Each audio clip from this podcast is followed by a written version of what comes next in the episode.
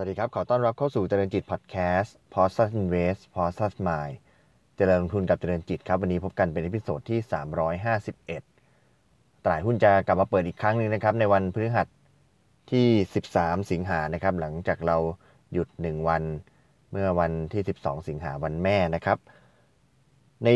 วันที่ 11 สิงหาคมนะครับ ก่อนที่ตลาดจะหยุดไป 1 วันเนี่ย ตลาดหุ้นไทยปรับตัวขึ้น แรงเลยนะครับ 11 สิงหาคม 2563 ตลาดหุ้นปิดที่ 1,336.84 จุดนะครับ บวกขึ้น 14.83 จุด หรือประมาณ 1.12%ครับวอลุ่มการซื้อขายเกือบ 72,000 ล้านบาท ถ้าจำได้ตอนวันจันทร์ที่ 10 สิงหาเนี่ยวอลุ่มตลาดเงียบมากแค่ 37,000 ล้าน พอมาวันอังคารเนี่ยตลาดหุ้นบวกขึ้น แล้วก็วอลุ่มเข้ามาแรงด้วย โดยที่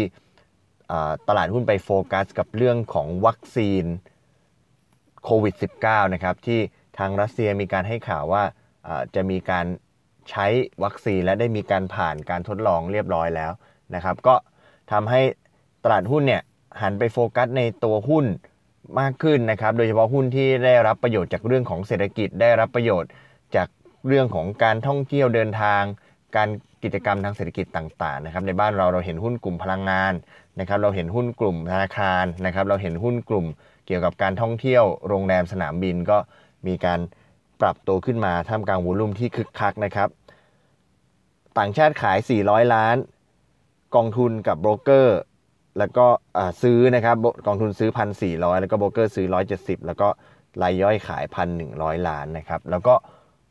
หลังจากที่ตลาดเราปิดไปเนี่ยตัวตลาดต่างประเทศเองก็ปรับตัวขึ้นกันได้ต่อนะครับ แต่ว่า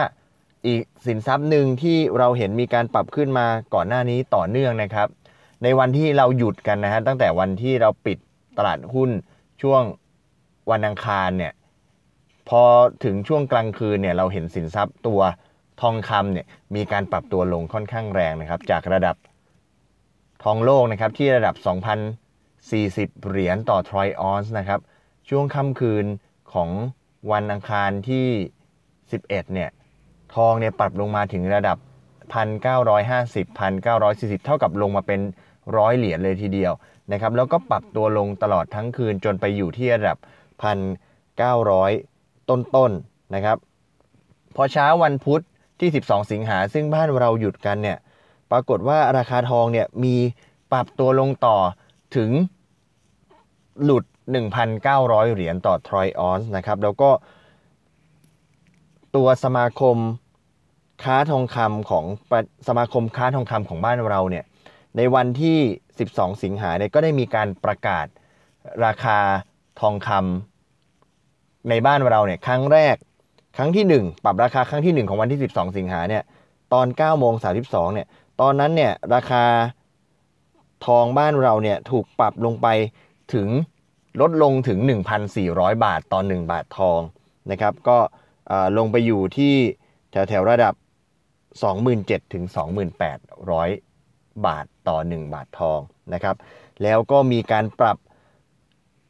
ราคานะครับ มีการประกาศราคาทองคำเนี่ยตลอดทั้งวันถึง 42 ครั้งนะครับถึง 42 ครั้ง แต่ว่าก็จากทองโลกที่หลุด 1,900 ในช่วงเช้าเนี่ยก็มีการปรับตัวขึ้นมาจนขึ้นมาอยู่ระดับได้ประมาณสัก 1,950 เหรียญต่อทริออนซ์ในช่วงกลางคืนที่ผ่านมา แล้วก็ล่าสุดอยู่ที่ระดับ 1,940 เหรียญต่อทริออนซ์นะครับ ราคาทองคำทำไมถึงมีการปรับตัวลดลงนะครับ ก่อนหน้านี้ถ้าจำกันได้ตอนที่ราคาทองมีการปรับตัวขึ้นทำนิวไฮนะครับเรามีเราได้มีการพูดถึงปัจจัยหลาย ๆ อย่างที่ส่งผลต่อราคาทองคำนะครับ อย่างแรกก็คือเรื่องของตัว บอลยิวนะครับตัว Treasury Yield นะครับอัตราผลตอบแทนพันธบัตรรัฐบาล โดยที่นักลงทุนส่วนใหญ่ก็จะโฟกัสที่อัตราผลตอบแทนพันธบัตรรัฐบาลของสหรัฐนะครับ ซึ่งถ้าจำกันได้ก่อนตอนที่ทองมีการปรับตัวขึ้นแรงๆเนี่ยสาเหตุมาจากการที่ตัวผลตอบแทนพันธบัตรรัฐบาลเนี่ยถูกกดให้ต่ำลงนะครับ แต่ว่าในช่วงที่ผ่านมานะครับในช่วงวันอังคารที่ผ่านมา ตัว อัตราผลตอบแทนพันธบัตรรัฐบาลของสหรัฐเนี่ยมีการปรับตัวขึ้น จากระดับต่ำจากประมาณ 0.5%ขึ้นมาเป็นระดับ 0.6%ซึ่ง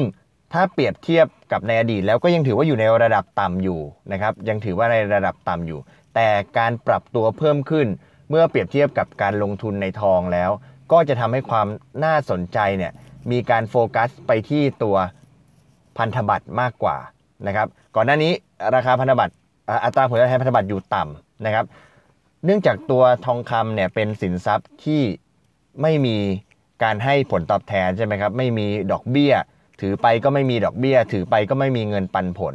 ดังนั้นเมื่ออัตราผลตอบแทนของพันธบัตรเนี่ยมีการดีดขึ้นนะครับ แม้ดีดเพียงเล็กน้อยและยังอยู่ในเขตที่ต่ำยังอยู่ในในโซนที่ต่ำก็ตาม แต่การปรับตัวเพิ่มขึ้นก็จะชีฟเปลี่ยนแปลงความสนใจจากทอง ซึ่ง ขึ้นมาแรงก่อนหน้านี้เนี่ยไปในตัวพันธบัตรรัฐบาล ก็ซึ่งมีผลตอบแทนในรูปแบบของดอกเบี้ย ก็ทำให้ความน่าสนใจของทองคำก็ลดลง ในขณะที่อีกปัจจัยหนึ่งที่เราพูดคุยกันในก่อนหน้านี้ก็คือว่าเรื่องของดัชนีดอลลาร์อินเด็กซ์นะครับหรือว่าดัชนีที่ชี้วัดการเคลื่อนไหวของเงินดอลลาร์สหรัฐ ซึ่งก็มีการปรับตัวลดลงอย่าง ต่อเนื่องนะครับ มีการปรับตัวลดลงอย่างต่อเนื่องไม่ว่าจะเป็นปัจจัยในเรื่องต่างๆนะครับ ซึ่งทำให้ทิศทางของดอลลาร์เนี่ยอ่อนค่านะครับดอลลาร์เนี่ยอ่อนค่ามีแนวโน้มอ่อนค่าจากหลายปัจจัยเดี๋ยวนี้ผมขอเนี่ยยกข้อมูลจากทางบทวิเคราะห์ของทางธนาคารกสิกรไทยเข้ามาบอกมาพูดให้ฟังก่อนว่าดอลลาร์ที่อ่อนค่าเนี่ยมันมีปัจจัยอะไรบ้าง อย่างแรกก็คือความเชื่อมั่นต่อดอลลาร์เนี่ย มีความลดลง แล้วก็มีความเสี่ยงในแง่ของความขัดแย้งระหว่างสหรัฐและจีนนะครับตอนนี้เนี่ยความขัดแย้งตึงเครียดระหว่างสหรัฐและจีนเนี่ยลุกลามไปมากกว่าเรื่องของประเด็นทางการค้านะครับมีการขยับเข้าไปในเรื่องของการต่อต้านเทคโนโลยี และก็บริษัทเทคโนโลยีจากจีนนะครับมีความกังวลในเรื่องของการละเมิด ในเรื่องของสิทธิมนุษยชนสิทธิทางทรัพย์สินทางปัญญาต่างๆ การ เข้าหาข้อมูลต่างๆ ก็เป็นความขัดแย้งระหว่างสหรัฐแล้วก็จีนนะครับนอกจากนี้ก็เรื่องของความกังวลเรื่องการระบาดของไวรัสโควิด -19 ซึ่งกระทบเศรษฐกิจทั่วโลก แล้วก็กระทบเศรษฐกิจของของสหรัฐนะครับ ซึ่งคาดว่าเศรษฐกิจสหรัฐปีนี้จะหดตัวถึง 8%ก็กระทบดอลลาร์อีกนะครับนอกจากนี้เนี่ยสภาพคล่องของดอลลาร์ก็พุ่งล้นตลาดนะครับ เนื่องจากการเข้าซื้อสินทรัพย์ของเฟดนะครับก็ทำให้ ดอลลาร์เนี่ยอ่อนค่าลงนะครับนักลงทุนก็หันไปโฟกัสที่การลงทุนในสินทรัพย์อื่นๆ ซึ่งหนึ่งในนั้นก็คือตัวทองนะครับ ก็ปัจจุบันเนี่ยงบดุลของเฟดก็ปรับเพิ่มขึ้นอย่างต่อเนื่องนะครับ ยกตัวอย่างตอนวิกฤต subprime เนี่ยงบดุลของเฟดเพิ่มขึ้นประมาณ 1.3 ล้านล้านดอลลาร์เนี่ยตอนนั้นเงินดอลลาร์ก็อ่อนค่าลงกว่า 16%ในขณะที่ปัจจุบันนี้เนี่ยขนาดงบดุลของเฟดเนี่ยเพิ่มขึ้นมาแล้วกว่า 3.2 ล้านล้านดอลลาร์นับตั้งแต่เดือนกันยายนปี 2019 เป็นต้นมา ก็แน่นอนว่าถ้าเราย้อนดูจากสถิติก็มีโอกาสที่ดอลลาร์จะอ่อนค่า แล้วก็อีกข้อหนึ่งก็คือความเสี่ยงของอความเสี่ยงทางการคลังของสหรัฐเนี่ยก็เพิ่มสูงขึ้นนะครับ เพราะว่าตัวกระทรวงการคลังของสหรัฐเนี่ยก็ต้องกระตุ้นเศรษฐกิจเพื่อเยียวยาผลกระทบ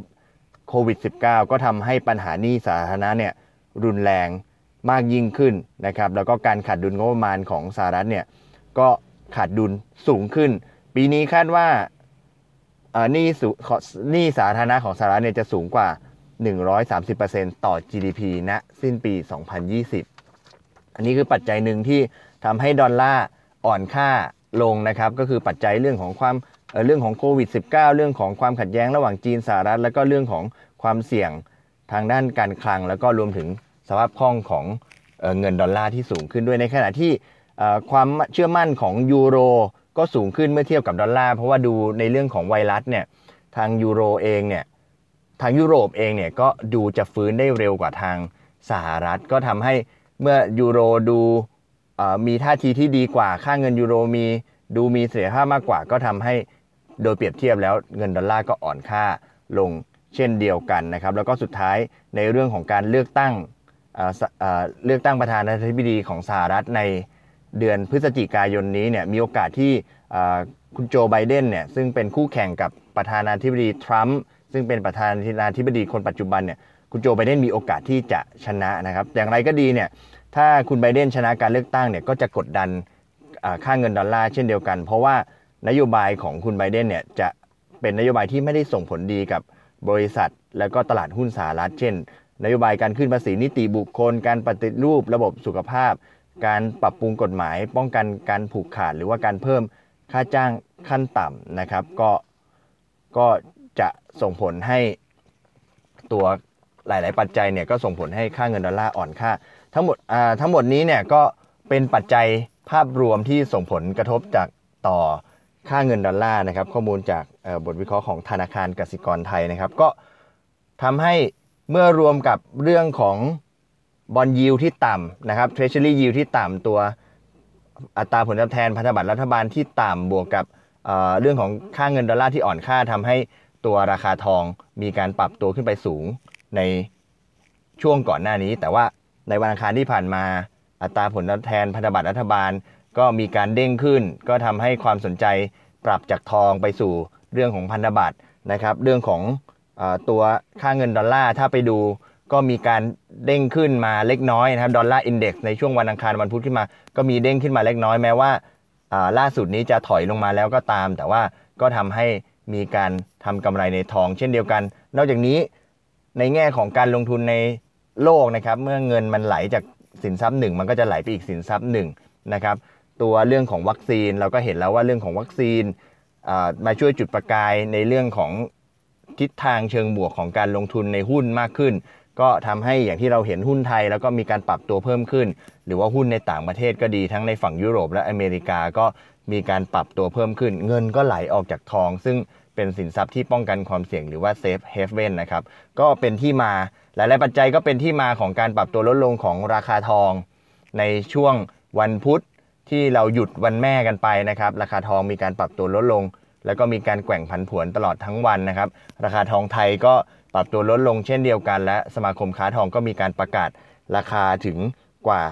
42 ครั้งเลยทีเดียวนะครับ ก็ทำให้